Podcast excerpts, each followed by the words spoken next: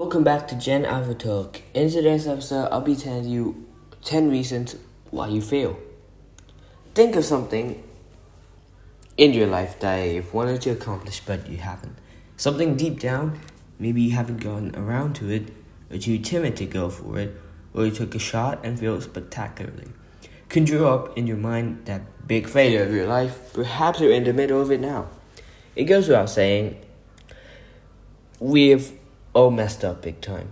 That's obvious, of course. Some of us are better at not messing up than others, but that's kind of obvious too. And then there are those who string along shoulda moments throughout their life, like the toilet paper I used to string up along my neighbor's house as a kid. A failure so consistent it borders on art. In the years I've lived, uh, I've often been asked what the biggest cause of failure was that I've come across. Some people have relationship problems, some have money problems, others have anxiety issues, etc. But the biggest problem I've seen were not specific to relationships, money, confidence, or whatever. It's easy to figure out how to ask someone out, or how to start a business, or how to just do something even when you're afraid. Dealing with your fear of abandonment or your toxic money habits or your screwed up beliefs about what others think about you, that's a tad more involved. Chances are a profound struggle in one area of your life will bleed over into other aspects of it. The principles of failure are rarely prejudiced. The behaviors and thoughts that sabotage you in one area of your life will stalk you into other areas as well. That reticence to ever ask someone out probably plays out in your failure to move to a new city, to take a new job, the timidity around your domineering coworkers, your passive aggressive relationships with your family members. When confronted with life's biggest opportunities, most of us crap the bed. And when we enact a number of strategies to avoid the pain and pressure inherent in reaching for our dreams. Here are some of the most common strategies for reluctance I can think of. We'll start at the shallow end and work our way to the deep end. Now listen and weep. Number one, you fail because you're afraid to stand out among the crowd. Emerson wrote, Society everywhere is in conspiracy against the self reliance of every one of its members. People don't like it when other people change or do something that makes them feel awkward or insecure. Pushing ourselves to reach our own greatness threatens the complacency of those around us, shining a light on their own squashed dreams and failed potential. In many cases, these people lash out and makes them question themselves, which is difficult for most to handle. Uh, I talked to a fellow, my friend last night. Uh, he started multiple online ventures. Uh, by friend, I mean someone online, of course. Some have failed, some have made money. All of it was struggle. He spent time traveling around the world and returned home for the holidays, where his father promptly told him that he needed to be realistic and get a normal job. Simple fact of life. If you want to do something incredible, something that makes you stand out above the rest, you have to become comfortable being different from the rest. People would think you're crazy, weird, selfish, arrogant, irresponsible, obnoxious, stupid, disrespectful, fat, insecure, ugly, shallow, etc. Those closest to you will often become the harshest. If you have weak boundaries or are not confident with your own ideas and desires, then you're not going to make it very far, are you? Two, you're not persistent enough. In 2009, debut author Karl Marlantes finally published Matterhorn, a novel based on his experiences in the Vietnam War. The book was a hit. The New York Times called it one of the most profound and devastating novels to ever come out of any war. Mark Bowden, best-selling author of Black Hawk Down, declared it the greatest book ever written about the Vietnam War. It took over 35 years for Marlantes to get his book published, more than the half of his lifetime. He rewrote the manuscript six separate times for the first two decades.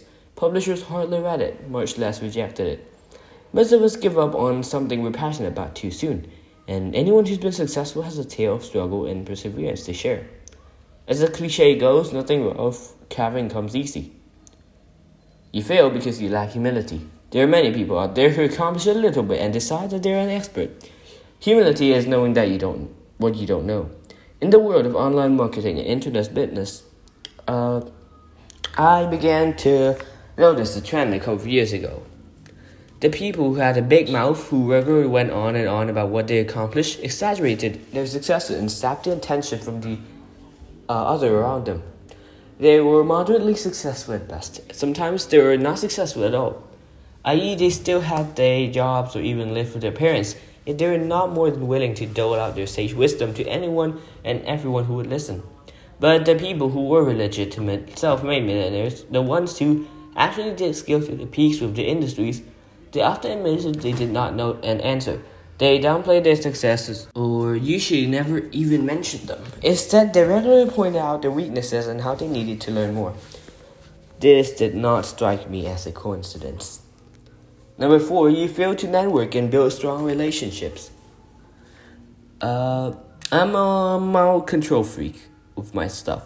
Whether it's insecurity or obsessiveness or plain arrogance, I have trouble letting people influence whatever I'm working on or am passionate about It's counterproductive. It single handedly submarined my aspirations to be a professional musician once upon a time. Uh, an industry based almost entirely on networking. And when that was before I, I knew I was crap at musicians and stuff like that because trust me I cannot even play the simplest song of on the ukulele right and I'm sure they missed quite a few opportunities over the years with my internet business with my friends because uh, they're always talking about these businesses stuff that maybe you could make money one day, but I was just too scared to do stuff, you know. I was very dumb. Uh, because of my hesitance to reach out and connect with others who could help me. It is said that around half of the people hired for a job know someone within the company that's hiring them. But even in the non professional world, isolation can undo you just as quickly. Instead of going broke, you just go depressed. Creating a wealth of social and romantic relationships hinges on the ability to meet people and connect with them in a meaningful manner. Research shows that living without regular social contact is as unhealthy as smoking cigarettes. 5. You fail because you'd rather argue against advice instead of taking it. Guaranteed expect tickets to sucking, trying to be right instead of good. I don't care what it is. If you're more invested in arguing your point of view against people who are trying to help you, then you are improving yourself. Then you've effectively given up. And for all of your brainiac debating, you're still too stupid to see it. To succeed at anything, there's a feedback loop that must be in place. Try something, get feedback and results, learn from feedback and results, try something new. People who are dead set on arguing why what they already believe is right, despite it not working or effectively breaking the chain off and not accepting feedback. Therefore, they will never change. Not to say that everyone should always take advice from everybody, but you should accept feedback, whether you believe it's relevant or not. Not try to argue your way into looking like you were right all along, though. The people who suffer from this problem tend to be highly intelligent and extremely insecure. Is a bad mix. Because the more intelligent someone is, the more they're able to rationalize their own bullshit excuses to themselves, and the more their intellect is used as a defense mechanism to protect their fragile ego. 6. You fail because you're too distracted. Facebook newsfeed, tweets, Reddit, subreddits, Imgur. Uh, check email, Facebook again, back to Imgur. Oh, funny comic strip, post on Facebook, check email again, message on Facebook, funny cat pictures, tweet funny cat pictures. Look for Reddit for more funny cat pictures, rinse and repeat. I apologize, I described the majority of your waking life. But the affliction of attention saturation disorder is not limited to use of social media interactions. Earlier this year, I experimented with giving up sports and politics for a month. I was blown away with how much information I once considered vital and important soon felt like meaningless fluff, sensationalized infotainment, meant to keep me clicking rather than informing and influencing my life. Practice some self discipline in your life. Seven, you fail because you don't take responsibility for what happens in your life. Also known as having an excuse for everything disorder, to fix the problems in your life, you must have power over them. You can't have power over aspects of your life unless you take responsibility for them. Therefore, if you don't take responsibility for what happens to you, you fail.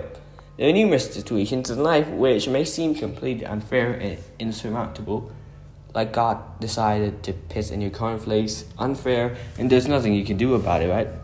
I know it's tempting to blame your problems on some external factor, to insist that it was impossible, that it wasn't your fault, that you couldn't have done anything to help it, you see.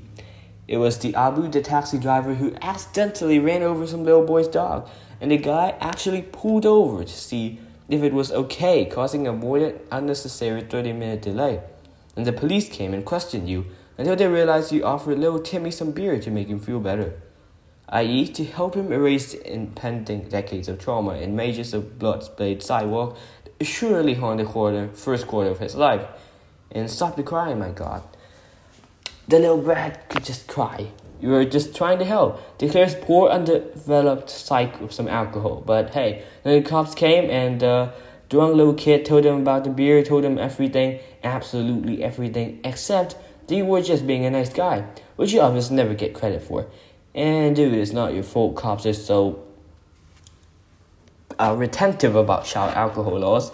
It's Puritan fascist state anyway. And hey man, I'm sorry I didn't show up. It's not my fault. Promise it will never happen again. There's always the next wedding, right? I won't be in jail for that one. Promise. Yeah, people like that, they're bad. Number eight, you fail because you don't believe it's possible. I'm a little hungry, so I'm going to outsource this bullet point to the Dagobah system. $3 an hour, great turnaround time where Jedi Master Yoda will fill you in. This isn't some sort of manifestation, affirmation crap. There's no supernatural power at work here. With Master Yoda there is, but with us no. Then one's unconscious belief about possibilities inform the level of effort and expectation of success from their body's behavior. For instance, one study showed that athletes who held inaccurate, persistent belief about their own abilities outperform athletes with accurate or negative belief of their own abilities. Beyond that, people who overestimate what they're capable of are far more likely to actually, you know, get out their ass and try. And when you try and learn from your failures, you can eventually lead yourself to success. Still, a little delusion of grandeur goes a long way. Now, if you excuse me, I'm going to pay you the $3 to help me with some parallel parking. Number 9, you fail because you're afraid to care. Many people catch the indifference bug. They lack a clear true passion because they're reluctant to invest themselves top to bottom into a venture, project, or pursuit. Many of them give up quickly, others just lose interest. Many lack the wherewithal to even begin. Chronic indifference is an insidious defense mechanism. It undermines the drive and motivation required to overcome it. Unconsciously, many people are terrified to invest themselves into something because investing themselves into it could potentially lead to failure, and failure could potentially lead to lots of thoughts their psyche is not yet prepared to face. Questions about self worth, competence, being worthy of love, etc. Look, I'm no fruit, but in my experience, people crippled by indifference Don't overcome it until some other emotional issue in their life is uprooted, confronted, and kicked out. Number 10, you fail because deep down you don't think you deserve what you want. Many or most of the bullet points here are actually top layers for this underlying cause, believing you don't deserve what you want. Many of us at our core have buried beliefs and feelings about ourselves that aren't so savory. Maybe we were teased a lot growing up, or our parents and teachers told us we wouldn't amount to anything, we were punished for being smart by our peers. Whatever happened, something happened, and it's something inside that makes us feel uncomfortable with the idea of accomplishing too many great things as a result. Entrepreneur and business consultant Sebastian Marshall wrote in his book Ikigai. Last night, I was talking with my friend. I said, if you did this, I'm pretty sure you could get your first client at $400 an hour within 90 days. It wouldn't have to be his main thing for the next 90 days, but it would likely work. His core goal right now is total financial freedom, and I laid out a plan that would get him there. But will he do it? I asked him. He cringes and says, No, I won't. So that's a million dollar question. Why won't you? He replies, I don't know. I don't even like thinking about it really, but I'll try to. I don't know. Fear? I have to confront my potential and the fact that I'm not living up to it. It doesn't feel right. I don't feel ready. I don't think I deserve that much. I think I have to study longer first. I don't know. Why don't people do it? Hell, I offer to make people money for free, draw up a simple, clearly workable business plan, offer to help out 80% plus of them don't take it. It's another step of stream conundrum. You always find a way to get rid of what you feel isn't rightfully yours. The heights and burdens of success make some feel like a king and others like a fraud. For many, getting what they want summons that warm tongue voice in the back of their mind plotting their insecurities for fear until they find a way to destroy everything to work for.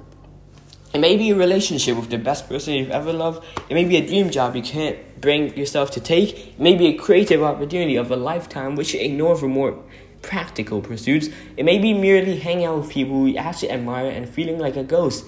Whatever it is, the slush pool of doubt bubbles up and finds a way, always finds a way to ruin it for you, to make you ruin it for you. That's the hardest truth. Is you. There's no other in this equation.